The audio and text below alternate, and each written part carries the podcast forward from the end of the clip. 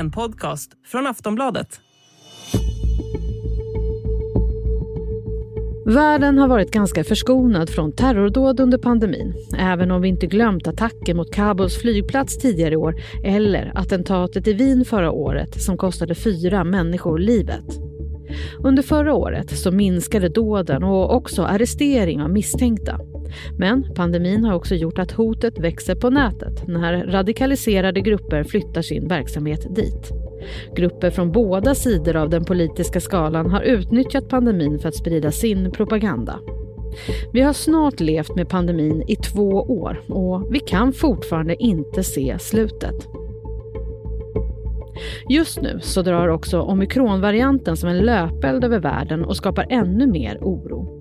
Och i och med att smittspridningen nu ökar på olika platser i världen så ökar också oron för ökade terrordåd i pandemins spår.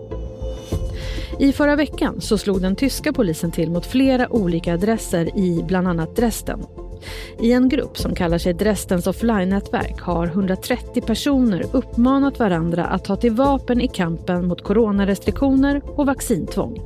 Den här gruppen har också mordhotat politiker i delstaten. Protesterna i Tyskland har ökat sedan man skärpte restriktionerna. Landets nya förbundskansler Olaf Scholz har också sagt att man kan komma att införa vaccintvång om man inte får stopp på smittspridningen. Flera av protesterna har slutat i slagsmål med polisen. Så varför är det så oroligt just i Tyskland? Vad innebär den ökade smittspridningen för de extrema grupperna?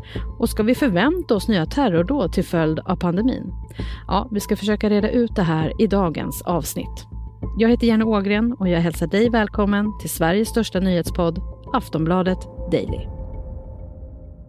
Gäst idag är Wolfgang Hansson, vår utrikespolitiska kommentator. Han får börja med att prata om hur den nya vågen av pandemin påverkar omvärlden. Ja, det vi ser är ju att det, i den här andra vågen eh, av nedstängningar och nya restriktioner som nu har eh, börjat komma under hösten så ökar ju det folkliga motståndet på ett helt nytt sätt eh, emot det här.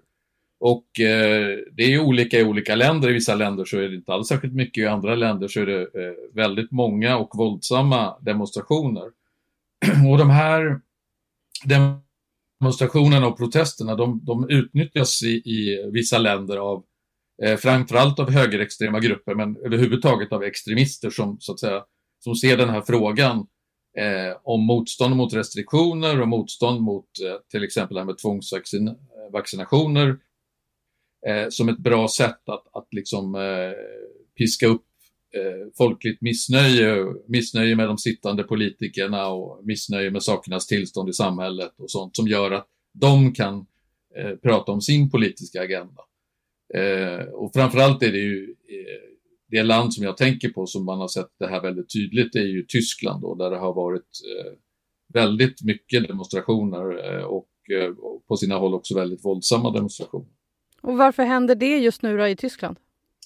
Jag tror att det beror på att eh, tyskarna har ju haft en, en, en ganska, eh, inte jättehårda nedstängningar, men ändå hyfsat starka restriktioner som man då började lätta på under hösten, precis som man gjorde på många andra ställen. Och sen när det då började bli tal igen om att eh, nu måste vi stänga ner, nu kanske vi till och med måste tvångsvaccinera, då eh, vaknade de som så att säga eh, politiska motståndare till den nya regeringen som, som har tillsatts nu i Tyskland, socialdemokrater, fridemokrater och Miljöpartiet, och, och, såg en chans här att flytta fram sina positioner. Mm, polisen i Tyskland slog ju förra veckan till mot flera adresser i landet. Vad handlade det om? Ja, precis. Man, man gjorde sådana här gryningsräder och det berodde på, eh, faktum är att det var, det, det var faktiskt utgångspunkten var ett tv-program i ZDF som gjorde ett avslöjande eh, om att det fanns eh, en grupp eh, som kallade sig eh, Dresden Offline-nätverk som eh, på nätet hade eh, i sådana här slutna chattgrupper på den här eh, sociala nätverkstjänsten Telegram. Där hade de eh, diskuterat att eh, mörda delstatspresidenten eh, i Sachsen, i delstaten. Och eh, det här, när polisen fick reda på det här så, så såg man så allvarligt på det eftersom det här var ju dödshot då, som framfördes och de, de som chattade här också sa att det var flera av dem som sa att de var beväpnade och att man skulle möta de här restriktionerna med väpnat våld. Så då slog polisen till för att eh, förhindra eh, terrordåd eller andra våldsdåd. Mm, och du var inne på det, Tyskland har en helt ny regering med en ny förbundskansler i Olaf Scholz. Hur hanterar han det här?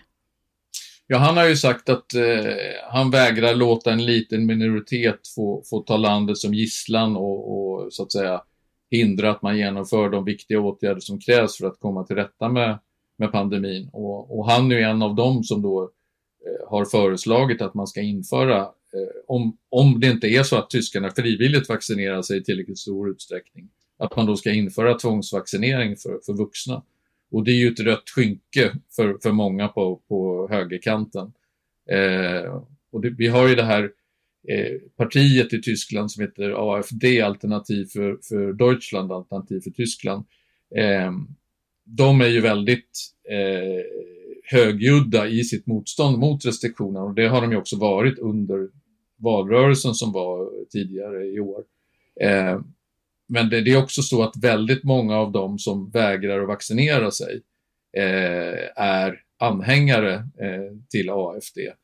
Eh, och förutom AFD så finns det då också en massa andra sådana här subgrupper med hö högerextrema och nynazistiska eh, uppfattningar som, som så att säga befinner sig i det här landskapet och som eh, gärna ser att, att eh, det blir motsättningar i Tyskland eh, så att man kan utnyttja det politiskt.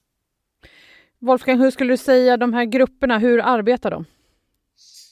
Ja, alltså de, de jobbar ju dels då genom att arrangera demonstrationer, eh, men det är också så att de eh, jobbar, har börjat jobba väldigt mycket på nätet, liksom att de, de jobbar i de här slutna chattgrupperna på sådana här eh, Eh, tjänster som Telegram och Signal. Och, och det är ju precis, det är precis de tjänsterna som exempelvis Islamiska staten utnyttjade och vi vet ju här i Sverige så var det ju Akilov när han genomförde sitt terrordåd så förde ju han sina diskussioner med eh, IS på, på, via den här tjänsten Telegram.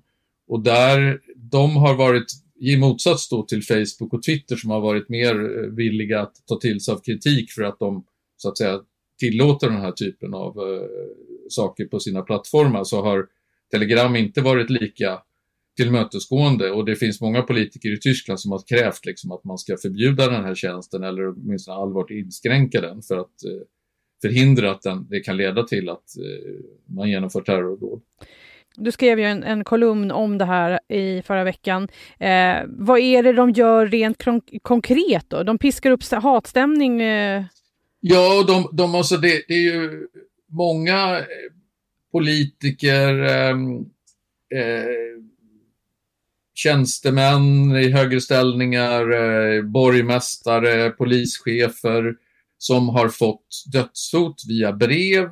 De har fått eh, rått kött skickat till sig där det har stått på, på lappar att det här är infekterad med covid och eh, en, en speciell giftgas.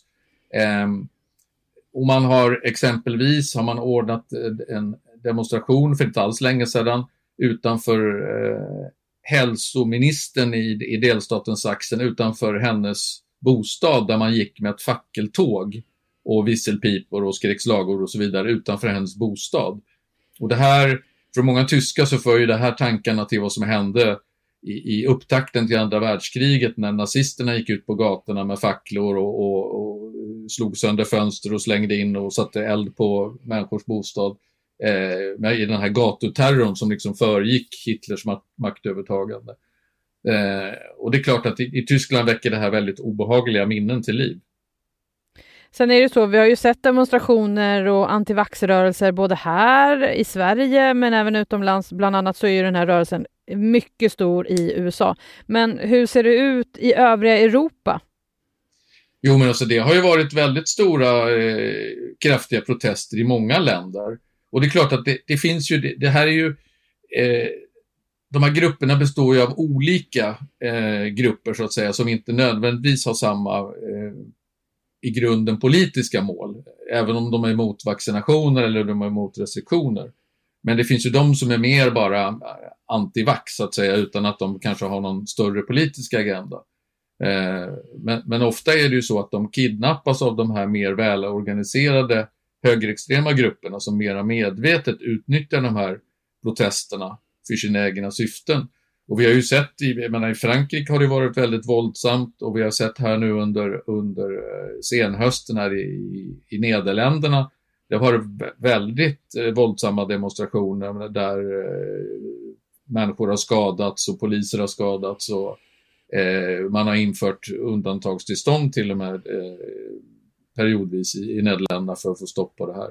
Så att det, eh, det, det, är ett växande problem och jag tror att det, det, det, kommer att växa i och med att den första omgången av, av nedstängningar, då, då var folk liksom, det accepterades av majoriteten därför att man såg att oj, här var ett farligt virus, det, vi måste skydda oss.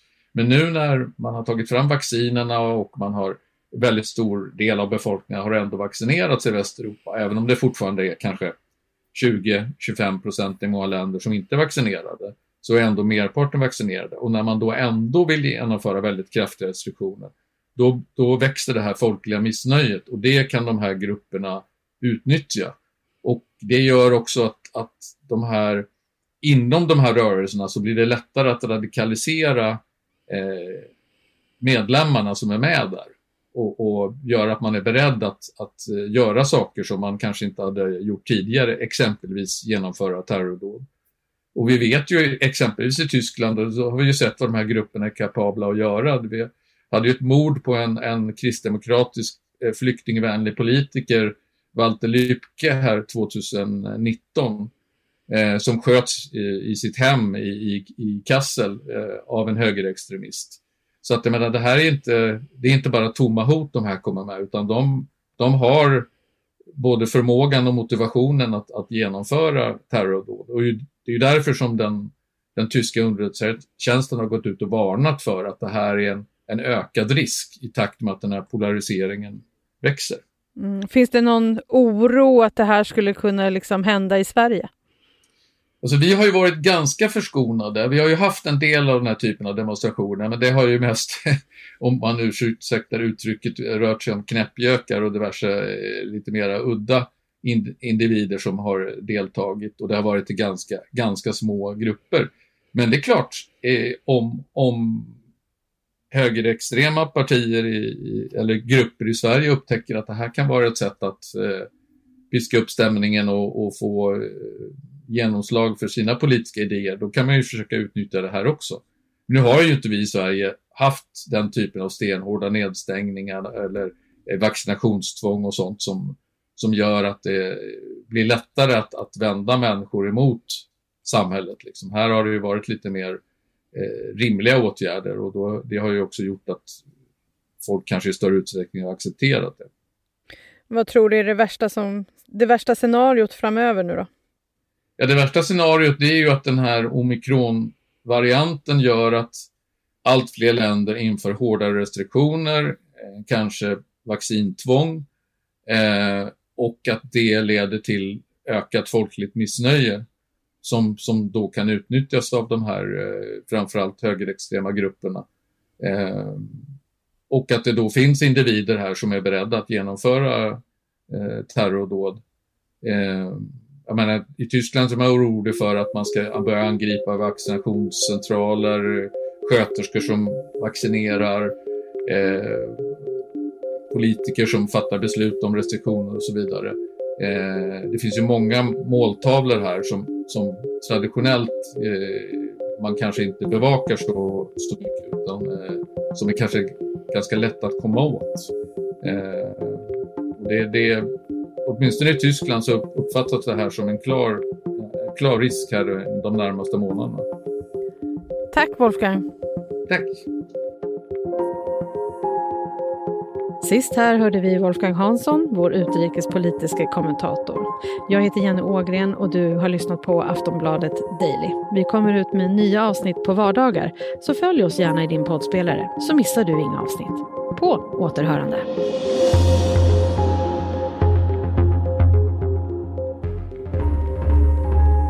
Du har lyssnat på en podcast från Aftonbladet. Ansvarig utgivare är Lena K Samuelsson.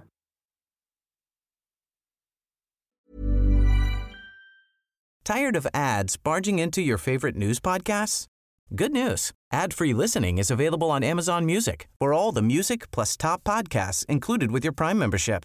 Stay up to date on everything newsworthy by downloading the Amazon Music app for free or go to amazon.com slash news ad free. That's amazon.com slash news ad free to catch up on the latest episodes without the ads.